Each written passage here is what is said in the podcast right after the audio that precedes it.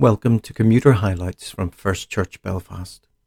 Here we've distilled our normal Sunday service into a call to worship, a prayer, two readings, a sermon, and an organ outro for you to listen to on your way to work, out on a walk, or wherever. If you feel so inclined, you can support our work by going to firstchurchbelfast.org and clicking on the donate button. We really would appreciate it. Here is this week's Commuter Highlights from First Church Belfast. Good morning, everyone. And a very warm welcome to this, our service of worship here in First Church Belfast. We welcome you if you're visiting with us today. We, we have a Jim and Pat from Florida, come all the way over from Florida just for the service, and then they're heading back uh, later this afternoon. It's very kind of them, isn't it?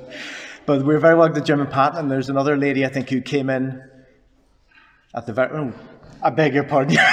I mistook. I thought she was wanting to have a look around the church. So I told you, come on, we got two minutes to go before we start, but you're very welcome as well. And also to anybody who's joining with us online, uh, we hope you feel part of our, our church community here.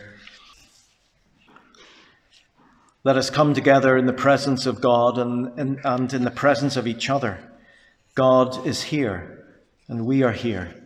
So let us celebrate together we join together in prayer. God of light and power, God of weakness and darkness, God who can and God who makes, God who knows of failure and corruption, God of peace and justice, God of the troubled and oppressed, God of the calm and strength, God of defeat and confusion. God of the noise and the singing, we come to worship you. God of today, yesterday, and tomorrow, today we worship you. God who has formed each of us with our abilities and feelings, with our passions and weaknesses, we take this time to listen, to reflect, to think. And we know that we have done wrong things. We have failed to go beyond the right to do the best and we have been narrow in our circle of love and care. Forgive us our trespasses, the times we have gone wrong, failed in what we promised, missed the goal, fallen short of the best, drifted away from the course we should have followed. Forgive us our sins, the hurt we have caused, the hate we have shown, and the harm we have carried out. Forgive us our debts for the love we have received, for the opportunities we have been given, for the beauty we have experienced and the freedom we have enjoyed. God, forgive us, renew us, and enable us to grow in love.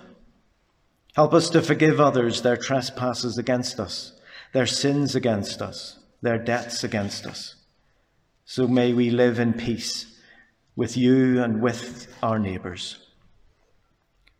Our Father, which art in heaven, hallowed be thy name. Thy kingdom come, thy will be done on earth as it is in heaven. Give us this day our daily bread, and forgive us our trespasses, as we forgive those who trespass against us. And lead us not into temptation, but deliver us from evil. For thine is the kingdom, the power, and the glory, forever and ever. Amen.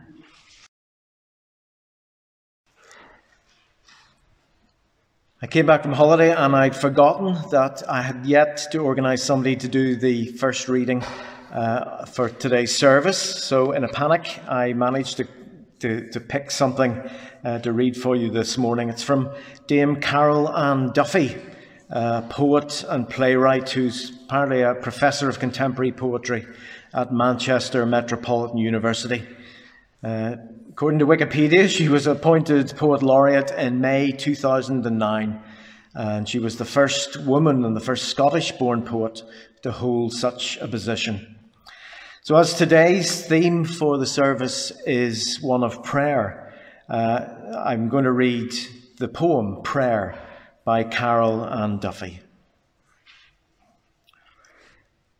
Some days, although we cannot pray, a prayer utters itself. And so a woman will lift her head from the sieve of her hands and stare at the minims sung by a tree, a sudden gift. Some nights, although we are faithless, the truth enters our hearts, that small, familiar pain. Then a man will stand stock still, hearing his youth in the distant Latin chanting of a train. Pray for us now. Grade one piano scales. Console the lodger looking out across a Midlands town. Then dusk, and someone calls a child's name as though they named their loss. Darkness outside, inside the radio's prayer. Rockall, Malin, Dogger, Finisterre. Amen.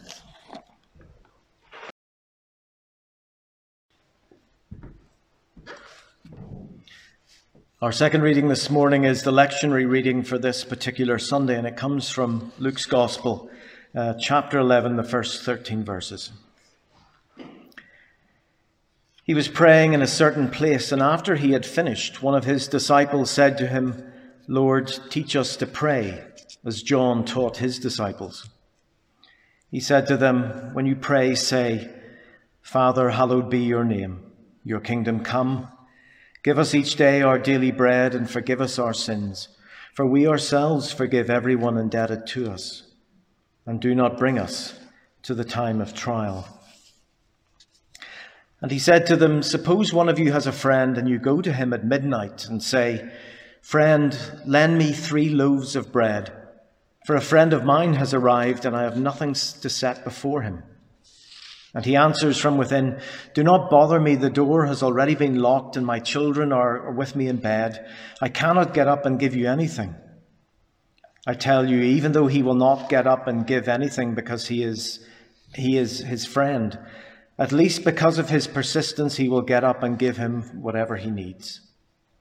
So I say to you, ask and it will be given to you. Search and you will find. Knock and the door will be opened to you. For everyone who asks receives, and everyone who searches finds, and everyone who knocks, the door will be opened. Is there anyone among you who, if your child asks for a fish, will give a snake instead of a fish? Or if the child asks for an egg, we'll give a scorpion? If you then, who are evil, know how to give good gifts to your children, how much more will the Heavenly Father give the Spirit to those who ask Him? Amen.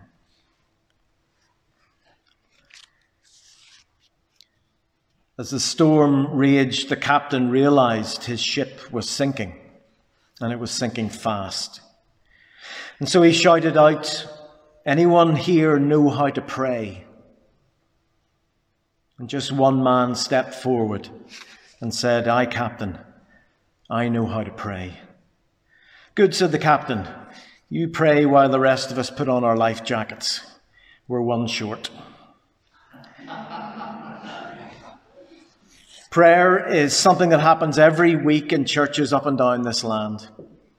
And while it's a regular occurrence, it's often a misunderstood practice. There are as many ideas about prayer as there are people that pray. And we all have our own thoughts about what prayer is and I've decided to give you a selection of mine. I'll tell you what prayer isn't, first of all. It's not some Harry Potter style of magic where you say certain words and specific things happen. Neither is it a bit like Santa Claus, uh, you know, being good and you get what you ask for, and be bad and you don't get anything at all.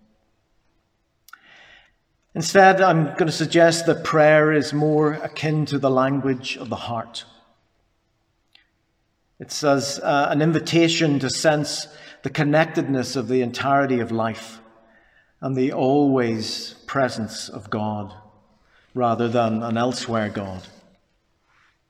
And the characteristics of this kind of praying include the ability to listen in silence giving insights into ourselves and maybe other people, and importantly, connecting us to each other and to that which we, we call God. I also read various other comments about uh, people who were talking about prayer. The Danish uh, philosopher Soren Kierkegaard once commented Prayer does not change God, but it changes him who prays. And others have re- refined that a little bit to say, you know, prayer doesn't change things, prayer changes people, and people change things. Henry Wieman went further and suggested that prayer works with the recreation of the one who prays, of the appreciable world and of their association with it, so that the prayerful request is fulfilled in the new creation. It's about reimagining the world, about reimagining relationships, and about reimagining possibilities. And the focus of today's second reading is on prayer, what we have called the Lord's Prayer. And Luke says, uh, in the context of the story, that it's a request from the disciples of Jesus to teach them how to pray. And so we are given Luke's version of that prayer. Matthew's version differs a little uh, bit, but not a terribly huge amount, but it is slightly different. Now, there is an amount of doubt as to whether Jesus actually taught anybody how to pray, let alone his group of disciples. Those who follow 21st century scholarship now consider that this prayer has come from a group of people called the Q people. Now, it's not the modern day conspiracy theorists, but a, one of several groups of people who made up the early church, the early Jesus movement. The, the word Q comes from the German word uh, Quelle, which means source. And this is an alternative source of Jesus' sayings that uh, scholars think were circulating uh, in the early church. And their particular claim to fame, these people who relied on Q, was they were only interested in the teachings of Jesus and not on the person of Jesus or on his life or on his destiny. And during their time together as a community, they began to develop a series of strategies to help them survive. And those strategies were primarily they started writing wisdom down. Q was a, a collection of sayings that were remembered. And so for 20, 30, 40 years after Jesus, people said, Do you remember he said this and he taught us that story about this? And nobody bothered to write it down because there was this idea that Jesus was returning soon. And why would you need to write it down? And of course, as time went on and Jesus was noticeably absent, uh, they thought we will better get these things down on parchment before everybody forgets uh, what was said. They also began to claim Jesus as their founder and they began to compose and write down sayings, uh, angry sayings condemning those who rejected them. And then finally, they began to institutionalize prayer as a response to their, their situation, their uh, situation of persecution. And the outcome of one of those strategies was they have come to identify as we've come to identify as the Lord's Prayer. And it's named that way because they took bits and pieces from the teachings of Jesus, they wove them together so that every time they said these words, it reminded them of their founder. It reminded them of Jesus. And it was an amazing strategy. This short prayer showed they believed Jesus' prayer life, what Jesus' prayer life was. And as a result, they believed that this was what their prayer, prayer life needed to be like uh, basically and, and, broadly focused, and more broadly focused than, than many uh, religious people would have in their own prayer lives today. Now, all this might seem to be a little bit of head stuff, a little bit academic rather than heart stuff. It's not visceral, it's not felt. So I went to see if I could find something or someone else who could make this uh, very real. And I was reminded that when I was in theological college uh, some nearly 30 years ago, I did a module on liberation uh, theology. And for those who don't know what liberation theology is, it's basically it's a bottom-up theology that begins with direct experience instead of the top down theology, which begins with an idea or a concept and then develop, develops it into a doctrine or a theology. And a lot of liberation theology started off in Central and Latin America. And it started with the people. It Didn't start with the theologians or the academics, it started with the people. And I found uh, something from a group of refugees in El Salvador who t- took the Lord's Prayer and they earthed it in their own experiences of living in this world. And here is the, the result uh, of their reflection on this prayer. It says, Abba, our Father, as God's children, may we build a new earth of sisterhood and brotherhood, not a hell of violence and death. May your name be holy. That in God's name let there be no abuse, no oppression, and no manipulation of the conscience and liberty of your children. May your rule take place, not the rule of fear, force, or money, but of seeking peace. Give us each day our daily bread, the bread of peace, so we can sow our maize and beans and watch them grow and share them together as a family. Pardon our debts, for we ourselves pardon everyone in debt to us. May our relationships not be based on self interest. And do not bring us to trial, into a trying situation. Let us change lament for songs of life, clenched fists for outstretched hands, and the weeping of widows and orphans for smiles. This is not the reciting of some well known words as we do almost in autopilot. This is prayer in its traditional form today is a bit like that. But this is basic existence. This is the prayer of real life. And so is the story which Luke adds to his prayer story the arrival of an unexpected guest seeking hospitality. But there's no food in the house, so a neighbour is asked to help out. As the Uniting Church of Canada minister Bruce Prewer uh, says, Luke's Jesus is talking about basics good food, not luxuries for the overpampered. Fish and eggs were the main source of protein in the common person's diet. Not coral trout, but plain stubby little fish from Lake Galilee, the ones now called St. Peter's fish. And eggs not caviar, but common hen's eggs, basics. It is for the needs of others that we are told to ask and seek and knock on God's metaphorical door. And that's what makes this Lucan story important. That's what makes the refugees' reflection important.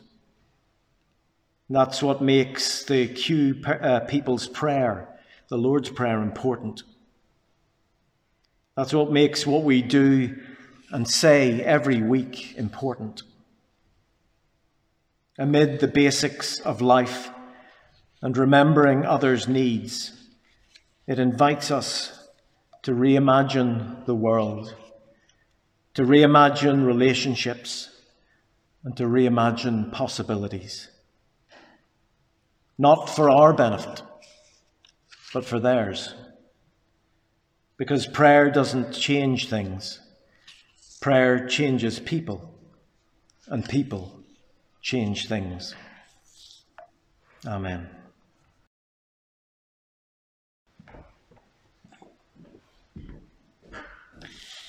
Time has now come for us to leave this sacred place. And as we do, may we embrace the challenges of our lives and our world we receive fragments of holiness, glimpses of eternity, brief moments of insight. Let us gather them up for the precious gifts that they are, and renewed by their grace, move boldly into the unknown. So go now in peace and celebrate the presence of that which we call God in your lives. Amen.